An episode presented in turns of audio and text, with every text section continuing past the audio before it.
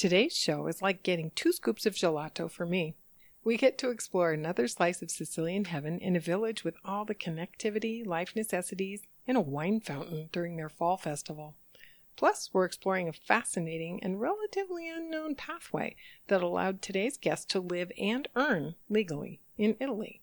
Join me, your host, Nancy Steele, as we get a rare opportunity to explore the innovative startup visa, sometimes called the 250,000 investor visa. Ciao! If expatriation and immigration are on your mind, you've looked at Italy and wondered, is it possible? I did. In 2019, I was certain we could do it. In 2020, the world changed, and due to our reaction to it, our situation changed as well. I was no longer certain that Italy was within our reach. Plus, rumors about taxes and visas had me both confused and worried.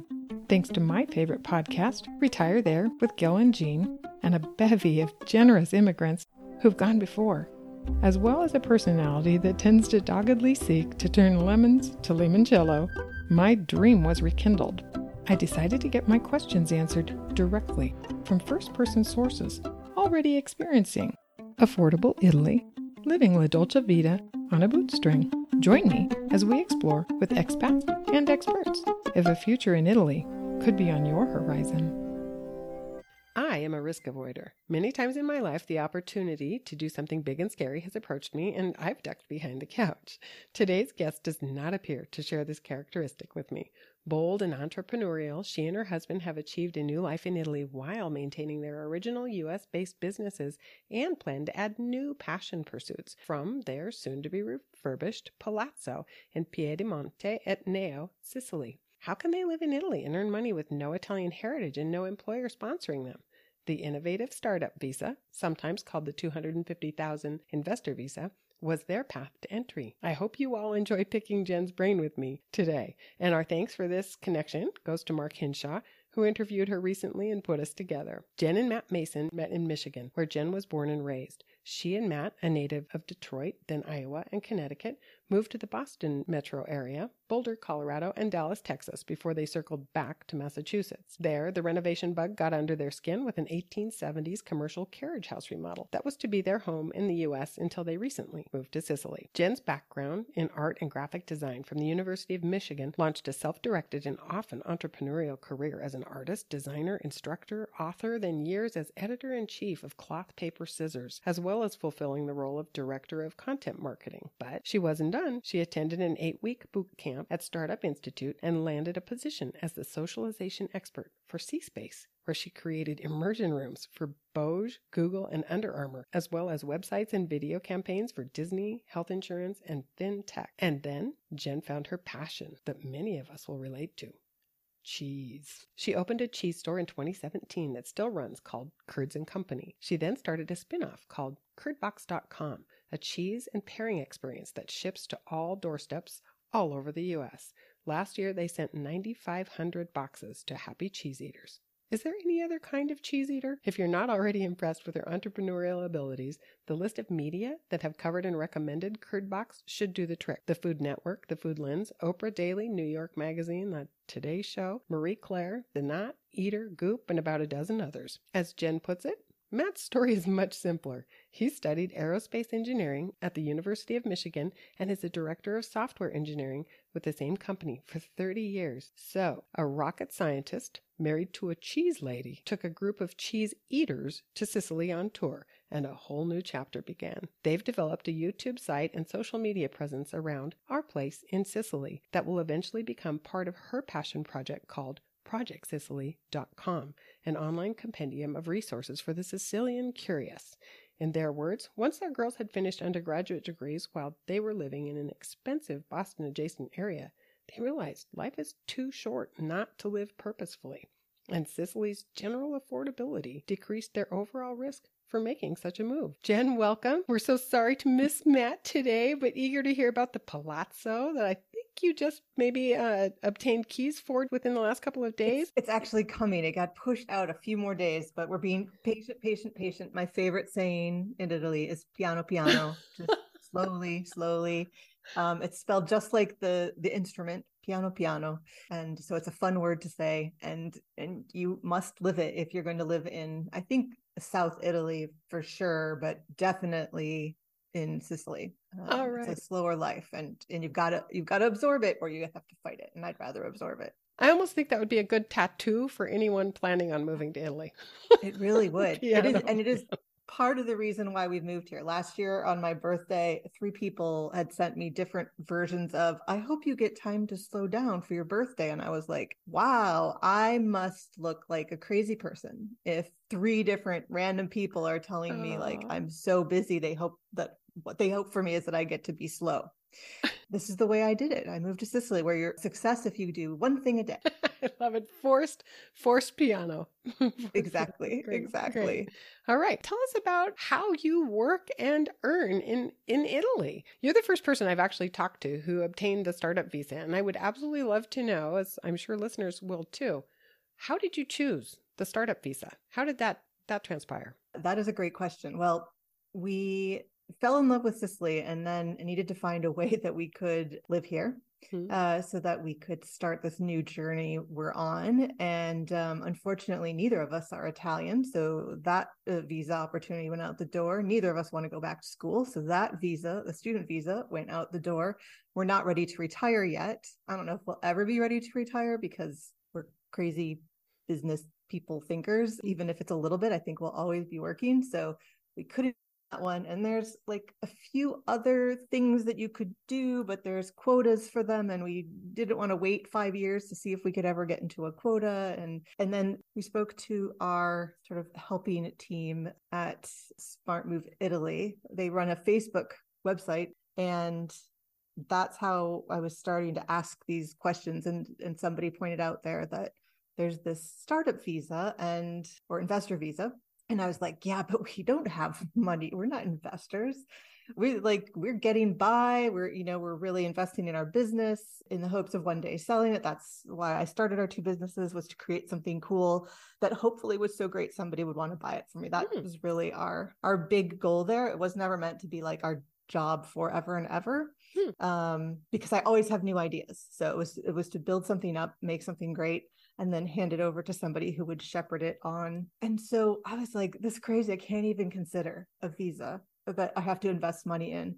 And then I, I did a little more digging and we found out that because I was under the impression that I had to give somebody 250,000 euros and not invest 250,000 euros. And I, I, I, my brain just hadn't absorbed that. And so I thought, oh, well, okay, it, it is still risky. It is a startup, but the idea is that we are investing it so we could actually make money on this. And we had already decided that we would be selling our house, regardless of what we were doing. We were living in a very expensive town and we, we bought we bought a carriage house that was like a garage and we bought it and, and it was a very good investment for us and we turned it into a house which is like the biggest improvement on your money you can do is take something mm-hmm. that isn't a house into a house um, in an expensive place and so we knew we had some some cash coming out of the house and we're like well we're we're going to put it in the bank or we could invest it. So so it wasn't like a whole lot of extra money we just have sitting around. We could like do this for any country we want to. We we actually were just taking our investment from an investment in the bank to an investment in our future. And hopefully, fingers crossed, everything will go good. We did ask a lot of questions about you know a startup and what if they go out of business and we were assured for the most part that it takes a while for a company to go out of business um, like there's the Italian law, like to file bankruptcy and do all these things is, is, very complicated, and it wouldn't just happen to us one day, and that wouldn't be an issue. We need to hold on to the investment for five years. In our case, you get it for two years first, and then you have you don't have to reinvest, but you have to reapply for your permesso, so that in five years we can apply for our um, long-term EU permit, and we can we can de invest if we haven't already been de-invested, which could happen if our company gets an offer to buy them out, which would be great, or they're going under. But we picked very carefully. We can talk about that if you want to, or another sure. time. Yeah, but, yeah, no, but, I love um, that. But so, so yeah, we basically took this money, which we were lucky to have from the sale of our house, because we put our hearts and soul into a, a stable, a carriage house, a garage. It still had horse stalls in it, and together we we didn't do a lot of the we did the painting and some other work, but we did all the design And we built something that actually made us enough money that we could take that. We've used some of the money for our businesses. Then we were able to just move it from a bank to this startup. And the great thing about this, and the reason why we were willing to make that work, is that the startup visa one is much, much, much faster because you basically have to pick a company, make sure they want you to invest in them, and then invest in them in three months. The consulate, they can't hold up your paperwork oh. because it's a startup. It's not like you're investing in, you know, something that's been around for 300 years. Things need to move faster than that. So one, it works really fast in comparison to everybody else's procedure. Um, you sort of get approved by a special startup visa or the investor visa committee like that they make sure it's an actual company and that your money is clean and not laundered and a bunch of other things and um, we passed that no hmm. problem. Mm and then you just start moving through the process. And we wouldn't have to be residents if we didn't want to. So we could use it for coming in and out however much we wanted to. So we wouldn't even have to do uh, a 90 day in 90 day out. We would for the rest of schengen but for italy we could just come and go as we pleased. Yeah great clarification. That would have been great but we want residency and we want to be part of sicily and italy. Um, so that part didn't really interest us, but it did for like at least the beginning. So we weren't sure with Matt's job if we'd be going back and forth or just coming right away. We didn't really know. You kind of have to like take it one to two months at a time because it's just all so new to you. Yeah. And we could work. So we didn't need to get a work visa and we didn't need to take a job from a Sicilian. I already had two businesses, which I do have teams that run on the ground. To be honest, I, I work with a lot of the planning part, some curation, and I pay the bills. But I have teams who are honestly doing all the hard work. It's taken me a while to find absolute perfect teams for both my companies, and I love and adore them all. They're both small businesses, but they make it possible for me to be able to do this. Good people getting cheese to other good people. yes, it's very important that as many people need cheese, yes, um, get it, and those who don't know they need it, get aware of the fact that they need it. That's my goal in life. And Matt had to figure out how he was going to work with the company. And, you know, we weren't sure this was going to be for sure, for sure. I think in my heart, I knew it was going to be for sure, for sure. But Matt still, even as we were applying for the investor visa, was like, I have to figure out what's happening work. He's worked for this company in some form. They've merged and been acquired and whatever, but it's this, he's like the last remaining employee from all of the companies. And uh, he's been with them. It'll be 30 years in January. They were great. And they said, let us see if we can open up a little Italian office there. And then you just stay as an employee or there are opportunities to what Matt ended up doing was becoming his own little contractor. So he contracts to them now. They pay him as a contractor instead of an employee. And uh, the other option is there are companies out here, if you don't want to take on the responsibility of doing all that work, who essentially hire you and then they contract you back to your US company. Mm-hmm. And so great for us because yes, Sicily is very affordable, but it would be really great if Matt still made a US salary substantially more and um, and because he's doing the hard work and his employees actually live all over the world the people who work for him. Hmm. so it's it's always been for him like he's never been in an office. So it works perfectly. He actually can't be with us today because he's flying back from a conference in Vegas where he stayed at the uh, Venetian which hmm. was surreal for him to be in Venice. I use my air quotes there yeah. while I'm actually in Italy. So yeah so we chose it because we could work because we had the money being invested for a little bit amount or we could move the same amount of money so we had it. But we we aren't this is like I'll say every penny we have we tried not to touch retirement funds and, and stuff that was really this is for the savings but everything else was up for grabs. And we really couldn't find another way to make a life in Italy in, in the next five years. And um, I, time is of the essence. It's it's life is too short. We don't want to have regrets. And and we are very lucky that we found a barn to renovate 16 years ago and that we renovated it. Yeah, I think a lot of people in the in the US housing market though may have experienced a similar ride you know, mm-hmm. correct? Even though yeah. you guys did it through sure. actual work, uh, refurbishing that carriage house, yes. many people in the U.S. have taken yeah. the inflation ride with their house. Exactly. Which, which actually could be considered investment money mm-hmm. if people wanted to think that way because Italian and Sicilian housing markets are lower. So it, much lower, much yeah. lower.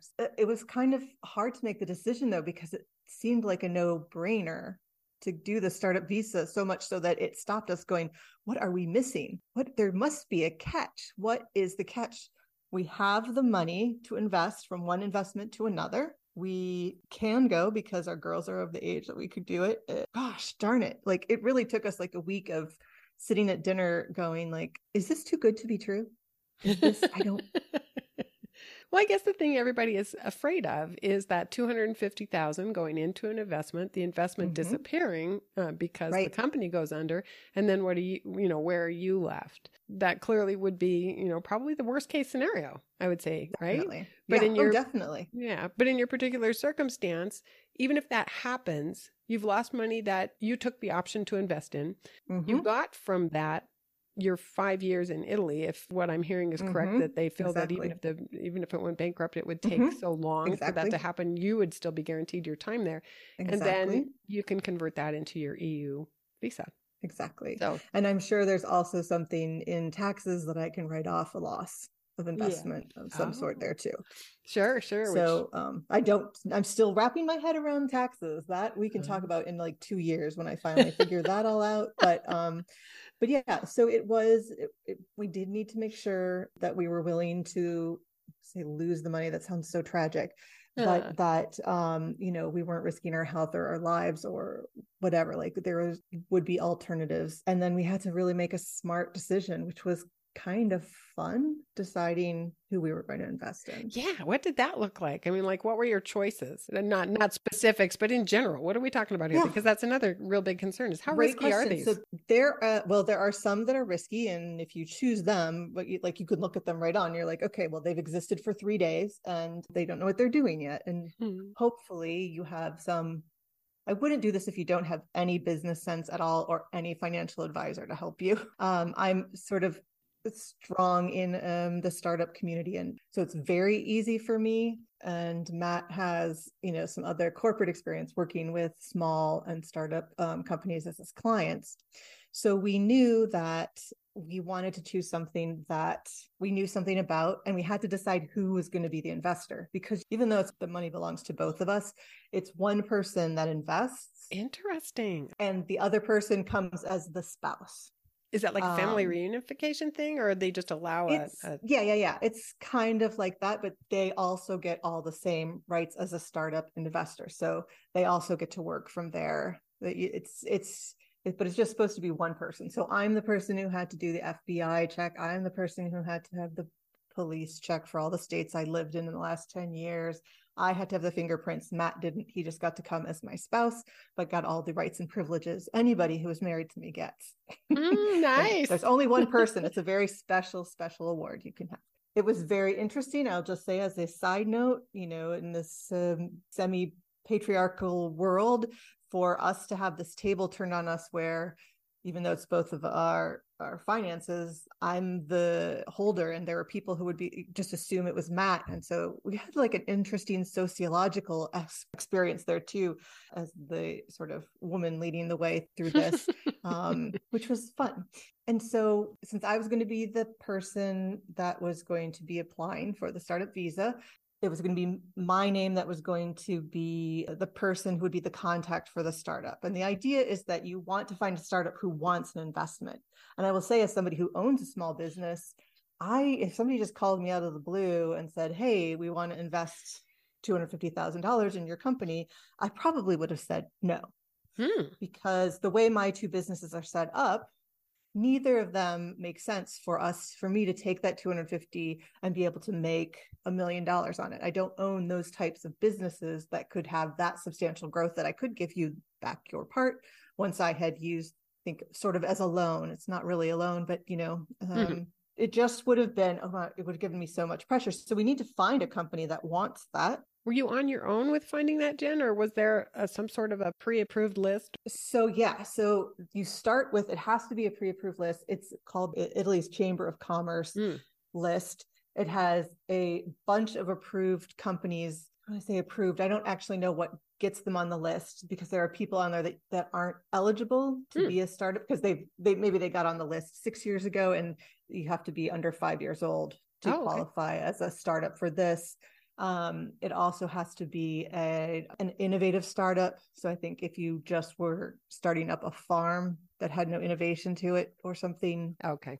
you know, that wouldn't count either. But there is a list and it's a very long list. So then we searched by what my specialties were, um, Oh, which is in food. And because I I know their worlds, I can tell whether they're any good Mhm. or doing something interesting. And so we end up looking in sort of uh, wine, especially foods, tourism sort of world. And then we contacted a bunch of them. Again, we did have help. We used Smart Move Italy for this, mostly because Matt and I both own businesses. It isn't cheap to do, but Mhm. it's more affordable for us to pay somebody else to do it than to take the time away from our own work or to take how long it would take you know we were able to process this whole thing we decided to do it in september and by december we were living here Oh man, that's so fast. um we moved very fast so some Yeah. people like decide in september and then six years they're moving to to italy but if we had to have done that by ourselves it would have been easily three years just to have the time to like translate and look at it and get it wrong and get it wrong again and Mm, um, and it's so new.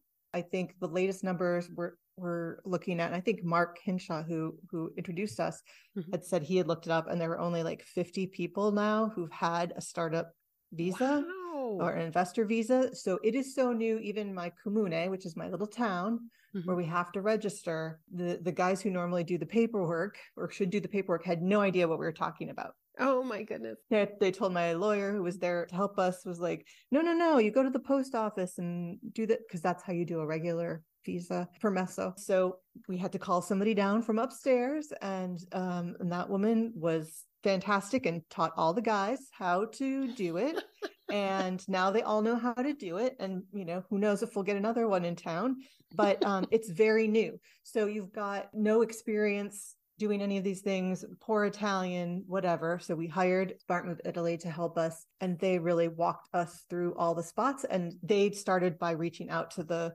I think we picked like 10 companies to start with. Some never responded, and just checking to see if they're even interested in somebody investing because these people are on a list just as startups. They don't know that this list is also being used and given to people like me as the approved list. So they're not from. aware of that? No, they just qualify as an innovative startup. So they can use that when they apply for grants or do other Okay. things. It just is sort of like a certification. I see. Um, so yeah, they had no idea. So you have kind of have to explain to them what it is. Thankfully, our company, they both of the co-founders both speak beautiful English as well. But our our lawyer at Smart Move uh, set up meetings with us with all of the CEOs from all the companies. So this is where it was really fun because yeah, these are small companies. I think the biggest one had maybe 10 employees because they're startups, they're small. And we got to sit down and have one-on-one Zoom calls from the US to all over Italy and talk to them and ask questions and see their financials and ask important things about like where we, they want their growth to be, how are they getting customers, what you know, what's their their big roadblocks. And uh, it was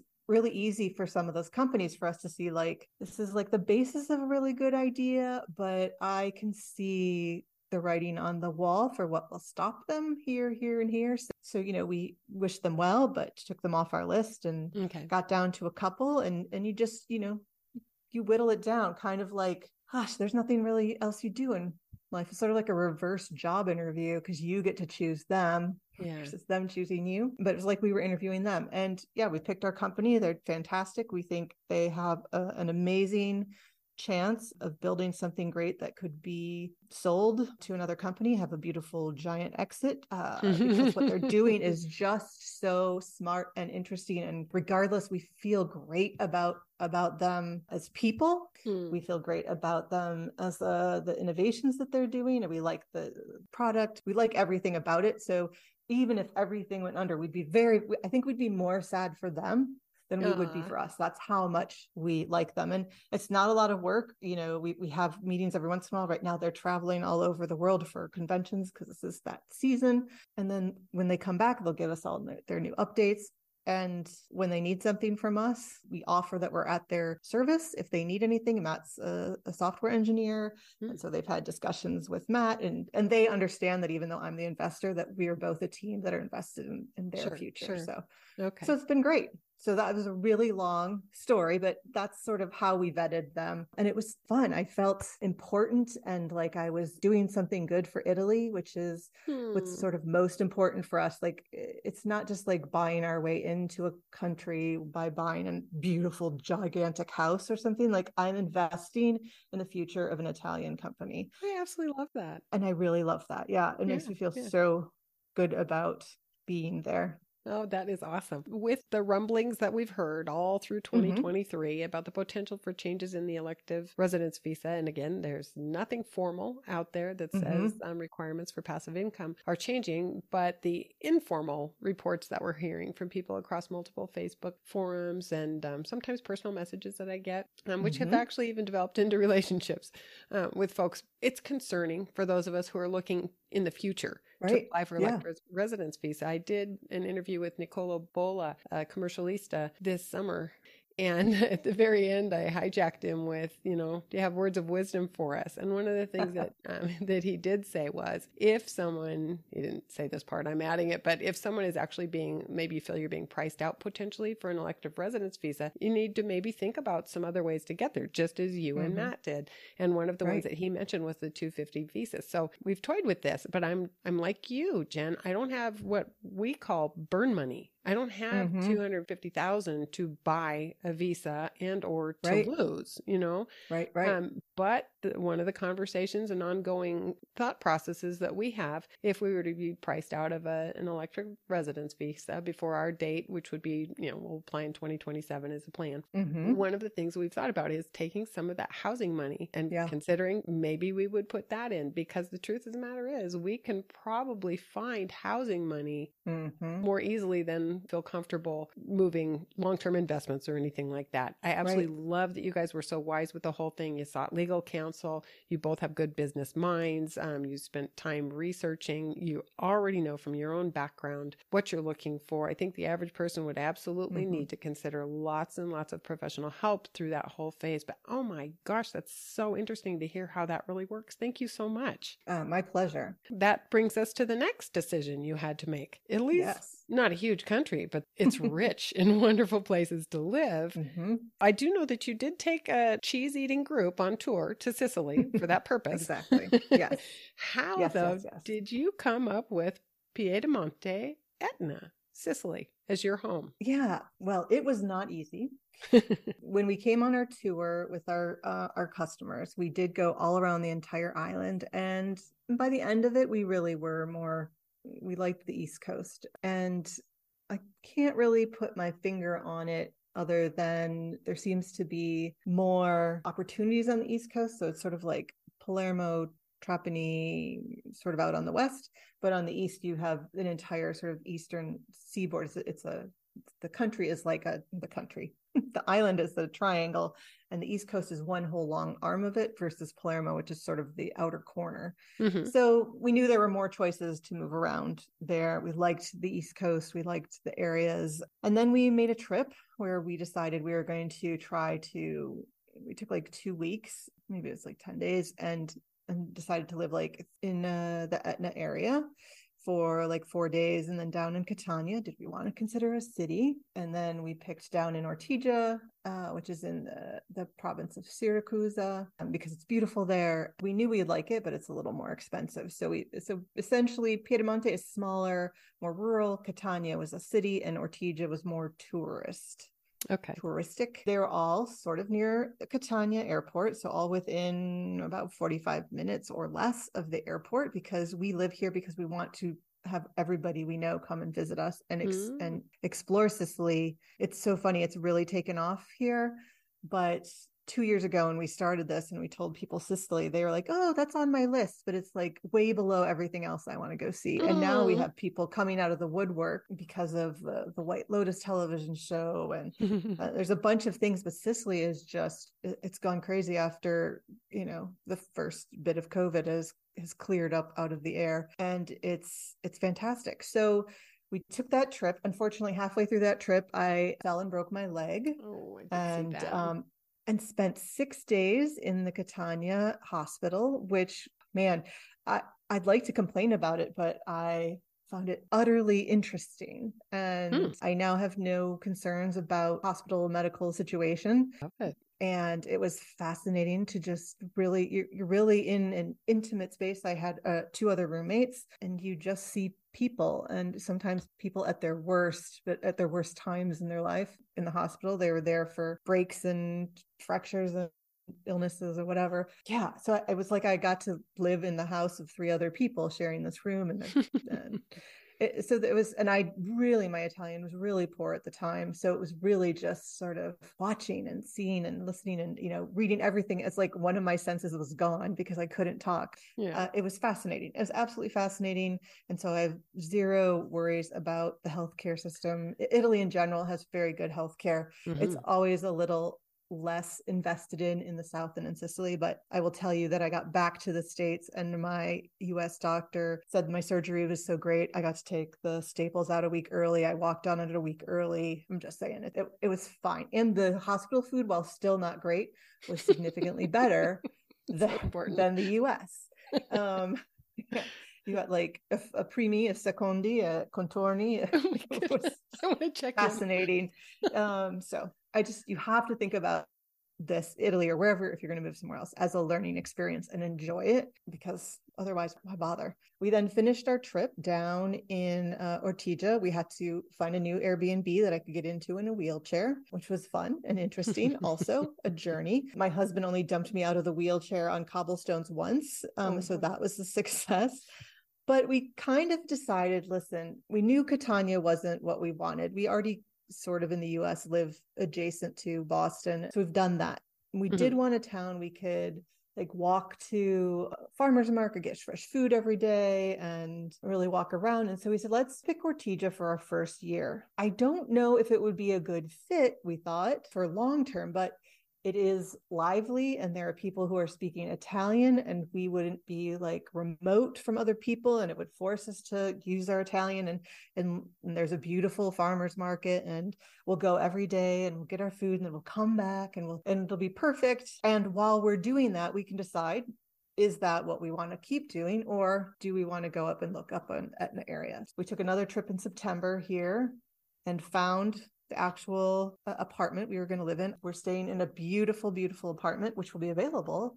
December, if anybody in needs a place. In Ortigia, yeah. Um, yes, with a great landlord, three bedrooms, three baths, like 2,000 square feet. It has Mm. a whole laundry room and a terrace on top that has got the most amazing sunsets. And it's like less than half of what our apartment was. We lived in an apartment for a short time when we sold our house back in the US. It was like half of less than half of what our apartment was for like twice the amount of square footage. Can you give listeners an idea on what rent would be Yeah. in Ortigia for something like that? Even though we're Yeah. actually going to be talking about Piedimonte. Yeah, yeah, yeah, sure. So this place is on the expensive side at sixteen hundred dollars. Mhm. Again, three bedrooms, three baths, a nice kitchen, a dining room. Uh, it's a family room, a living room, and a terrace. It's it's like fantastic. My mother and mother-in-law came out this last month, and they were like, "Why don't you just stay here?" Because they also saw our abandoned palazzo that we're going to buy instead. okay. It's uh, sixteen hundred dollars, and I will tell you that my Sicilian friends think we're paying American rent Oh, because I mean we're in a tourist town. This is a place that the landlord who's lived here is Sicilian. It's got air conditioning and it's got all the amenities that an American has, have come to Americans have come to love. But you can find something much smaller and eight hundred dollars a month in a beautiful place, a nice place, beautiful. You know, maybe not as big, but it's eight hundred dollars would be probably what we were hoping to get rent for. But when we found this and it was so beautiful. We're like, you know, it's still way less than we're paying yeah. now. In a short and term. everything else is less expensive. Yeah. Yeah. So yeah. so yeah. So that's how we chose here. Okay.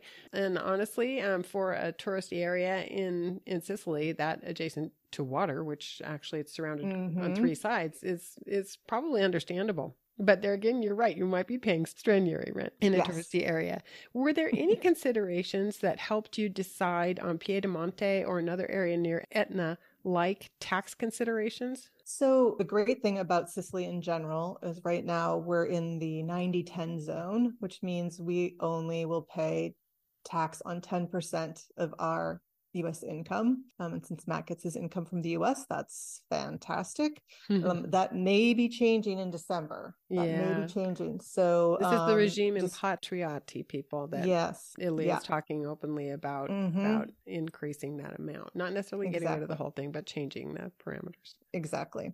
And so we've we've come in just under the wire um, for that one, but it, Sicily in general all falls under that. So it didn't really matter where we settled here, and we're not looking to retire, so we didn't need to look for a seven percent town. I, I, think you've talked about that on the podcast. We have, uh, we before. have, and actually, I will tell listeners that the population of Piedimonte Etna itself is three thousand eight hundred and ninety-eight, and and because of the less than twenty thousand population, technically it should qualify. But what I'm not able to research for you is could it possibly be a frazione or a fraction of another comune that's bigger or municipality that's bigger, or could it itself have municipalities that belong to it? These are the kinds of things that can actually change the population parameter, though, when you look at ISTAT mm-hmm. in English or ISTAT, however you look at it, um, that might not be reflected in that. And I'm certainly no expert, so we wouldn't be able to give you in, input into that. But if you are interested in any of these Sicilian towns with less than 20,000 population, or specifically Piedimonte Etna, Etna mm-hmm. um, you would definitely want to check with the Comune yourself to make certain Definitely. that the qualifying population is less than 20,000. So Definitely always check. And if they're really close, then be even more concerned about it. yep. um, 19,999, I would not hold my breath. Uh, so Piedimonte Etneo is a, is a lovely little town. I actually happen to have a bunch of expat friends from all over not just US expats, sort of living rurally just outside the town center. Nice. Um, so that made it very appealing as well. And and it's beautiful little town. The town it's it's right off of the main highway. So every Sicilian here will tell you if a town is good based on how quickly it is off of a highway. Would you say driving is necessary then for someone who would choose to live there? It is for this because there's not a train station. I didn't check the bus. I'm sure there's a bus because it is a main has the main road that goes all the way up the the mountain. Um, mm-hmm. goes right through Piedimonte first. Uh, so you oh. get off in Fiumefreddo, which is down on the ground, and you just start going up the the mountain. So there very likely could be a fantastic bus transportation there. I don't know it, but the train doesn't go right there. It is a main sort of thoroughfare okay. Uh, going right down the middle of town. And the nice thing is too that the the town just past it, Linguaglossa, is, is a little more built up and has a few more restaurants and such. But then to the north of Piedimonte, Taormina, which is almost unaffordable to live in anymore, but it mm. is beautiful to visit. We do think that Piedimonte Etneo will definitely be benefiting from nearby nearby Taormina becoming overcapacitated from sure overflow and Airbnbs. And there's plenty of, especially for people looking for a project, there seem to be plenty of old houses that need new people to love them here in town. Mm-hmm. Uh, including the one we're buying, which you can't buy mine. and, and, you're almost in receipt of the keys. So oh, tell us almost. if you guys have just been exploring the real estate market there. Tell us mm-hmm. what maybe somebody can expect to either pay or uh, to sure. rent for a two bedroom, like a two bedroom ish. Yeah, yeah. So I did some research to look into this, um, both for renting and for owning. There is not a lot of rental in Piedimonte. Mm. I literally couldn't find anything on the two sites that I have, but they're really more for homes, anyways. But you could definitely get a two bedroom for anywhere from, oh, I saw the lowest one I saw that was like still walk in ready was 21,000. That was oh for an auction. Goodness but it was five rooms. It was a beautiful little house. You could mm-hmm. live in it right away. There's another one that's we had considered that was 270, which is feels like the average house price for the US.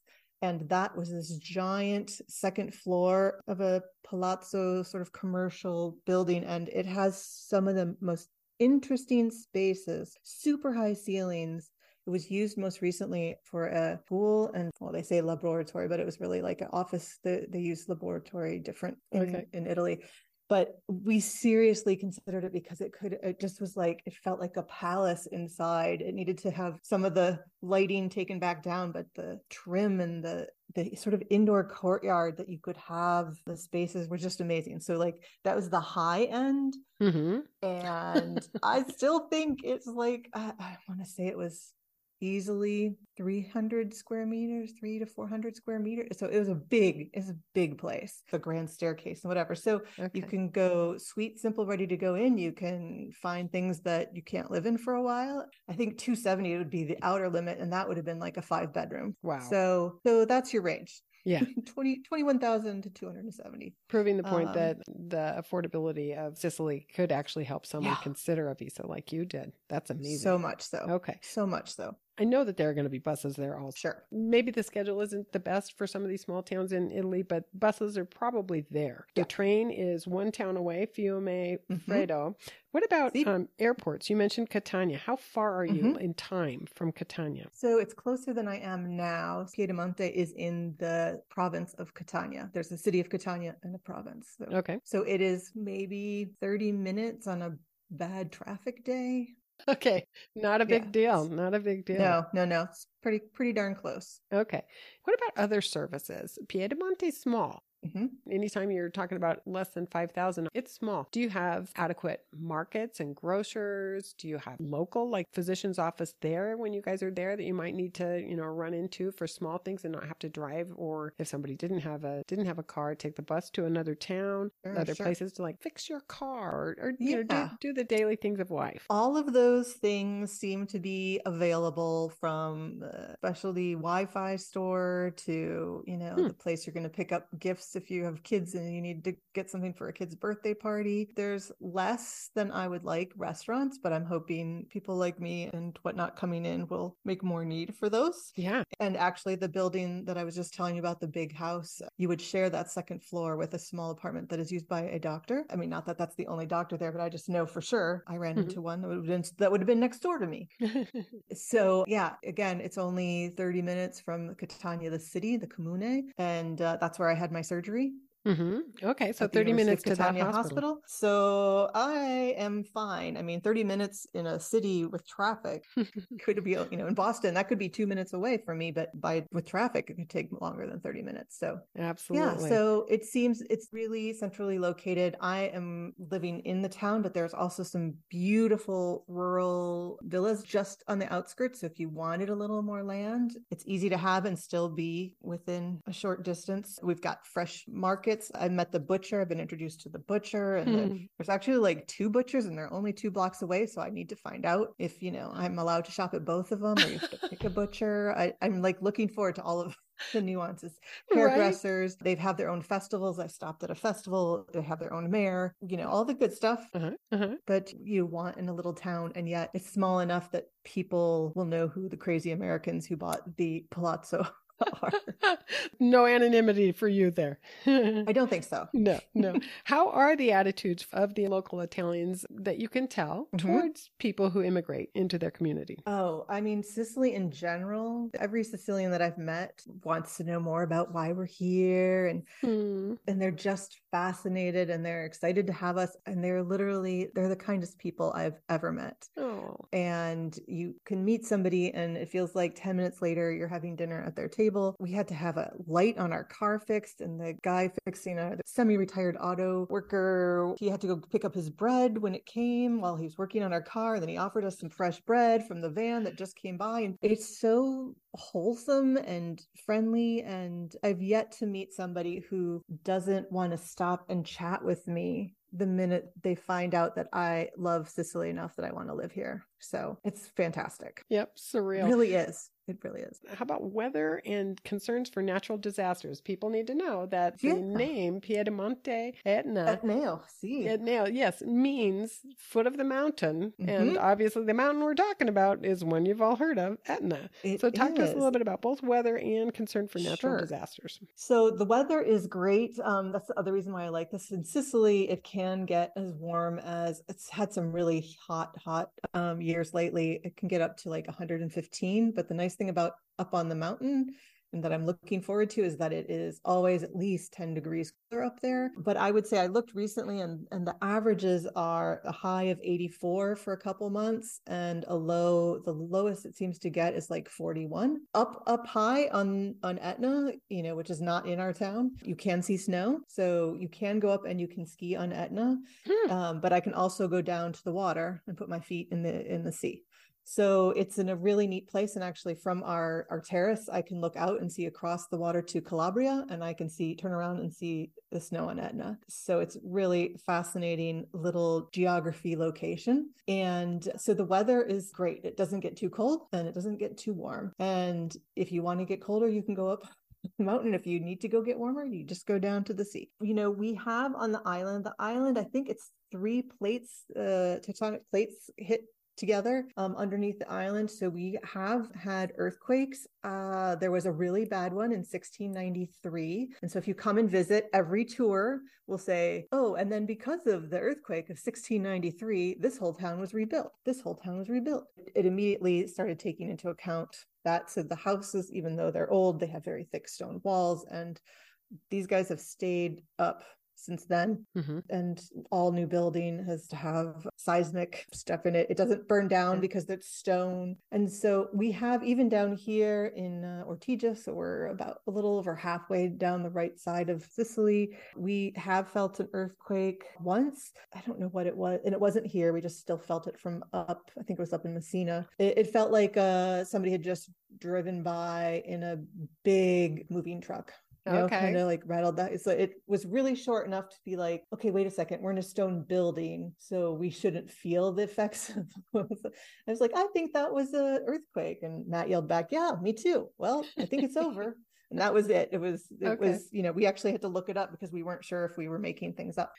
but they do have them. I think earthquakes are more of an issue than the uh, volcano. So the volcano, I think, in its in all recorded history, has only caused the deaths of 120 people. That's in recorded history. Mm-hmm. And some of those people could have been like, who knows? You know, now we have alert system and they were like a long time ago. Right. In all recorded history, it's just, it's not, I, I think people on mountains, probably, I would like to know just regular mountains, people falling down, um, uh, injuries and such. But, yeah. um, it's really interesting to look into if any of anybody's actually considering living here definitely look into it. What I've found from the Sicilians that I know here is that there's sort of two kinds of volcanoes. There's the inactive and there's an active and you actually want the active you want the ones that are just slowly giving off heat they never get mad they just oh, how so it's open. it's like the valve is open. Okay i know. okay. And, this is um, different um, than the than what they're experiencing in the napoli area. Exactly yeah yeah, yeah with Vesuvius. so you don't want one that can build up build up build up build up build up build up and then it explodes.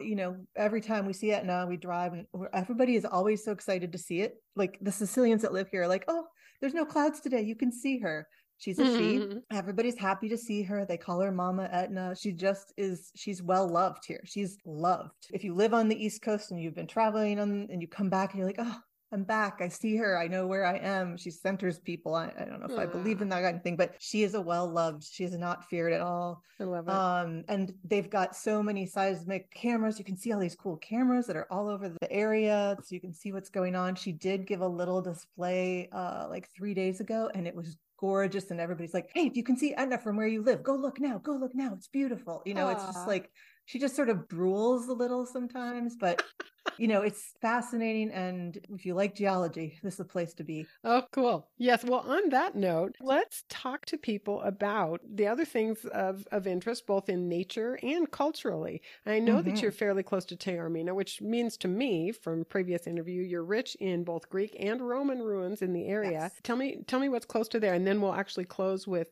regional food and wine. I think your, your festival in the September time period sounds really amazing. Yes. So Etna is the greatest thing for hiking and tours and uh, skiing, and she's she's like doing things all year round, but you're right above Giardini Naxos, mm. which is sort of the first place I believe that the Greeks supposedly came uh, on land. Double check that. I could be totally making that up. you know, my daughter is getting her master's degree right now in Greek and Latin. So she's thrilled that we live here. And there are places, I mean, I can't even list all the places That's why we fell in love with Sicily because we will never finish seeing it all. Oh, I never. love it.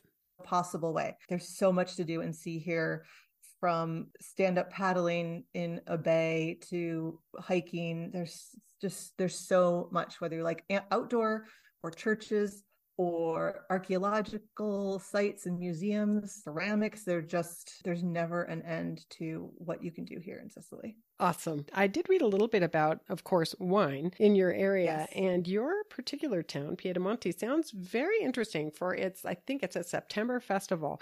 I did even Yes. read that there has been an appearance of a wine fountain in your piazza. Tell us a little bit about that. Um, Locale's special festival, and then we'll close. Sure. Well, you picked the one festival that I actually went to there. Uh, it's the Vendemmia, um, and it's sort of the wine festival. It is a beautiful. I mean, it was just gorgeous. There were horses out with the traditional carts, and, and they're wearing all their embroidered bells and whistles, and and just for people to stand near and take pictures. And they set up this sort of like mini old village. So there was a a palmento is um, a great thing for people to look up. It's the old way they would make wine, and a Hmm. lot of pal- old palmentos. this sort of a room that used gravity to make wine, so you'd throw it in the upper window, and then it would use gravity, and you'd crush it with this uh, big uh, twisting log that would turn a corkscrew and squish everything down. Um, so they had a little one of those built in the farm and little animals. It was just adorable. The kids were doing uh, exhibition soccer on their little, they're like three year olds, so it was just a whole bunch of dads moving them in the right direction. It just felt like, again, super wholesome, super fantastic. The mayor was there and was introducing like the the different. There's like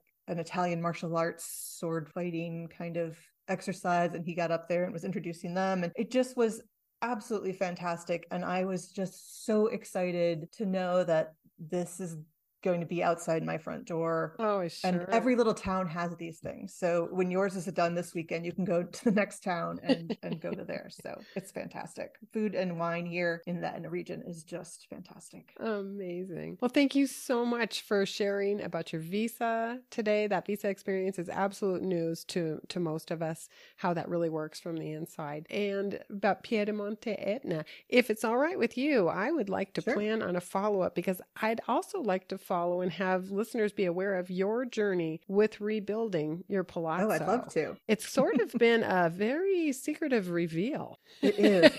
I'm trying not to curse it. I don't know if I believe in cursing, but yes, we're very excited and we're going to be putting a lot of it up for people because we want people to learn from what we're learning. Um, I don't believe in keeping things secret for too long. So it's killing me not to share it with people. So I would love to. I would absolutely love to follow. And is there a plan for this palazzo other than to live in it? So there is a plan we're we're working on. There's a house, a main house, and then they've taken one part of the house, which is fully accessible to the whole house, but they've made it an apartment at some point, and we're going to sort of keep that there. And plans right now are to possibly use it as an artisan residence program Oh, where we cool. could invite residents in to stay and then to sort of make something offer. We'd have maybe an art show, but to have them during sort of the off season Mm-hmm. and then also, you know, there's a, Americans who need to like have a place to live so they can get their visa, but need a visa so they can have a place to live. And and we think, you know, Oh. it might be a nice way to have a sort of a midterm length rental with people who know that we know what they're going through, and it gives them some security to just get that part done when it's not really their forever home or their forever place, but Yeah. um, but would be a great place to Okay. um, to start. You are entrepreneurial. That is a brilliant thought. I would even extend that for folks seeking citizenship from within Sure. Italy. That might be a very nice scenario. Exactly. All right. Well, thank you absolutely so much, Jenna. I cannot wait to have you back again because I want to follow that journey. Well, thank you for having me. Yeah, yeah, yeah. All right. I love talking. Okay. Ciao, ciao. Ciao, ciao. If you enjoyed today's episode, please like us and subscribe for more. We will continue to explore regions, towns, taxes, and tips here and on Facebook at Affordable Italy, Living La Dolce Vita on a bootstring, at Instagram under the same name, and eventually ItalyIsAffordable.com. If you know anyone who is living in Italy who'd like to converse with me, I'd love to meet them via my email, ItalyIsAffordable at gmail.com. And now for that much anticipated limoncello. Chin chin!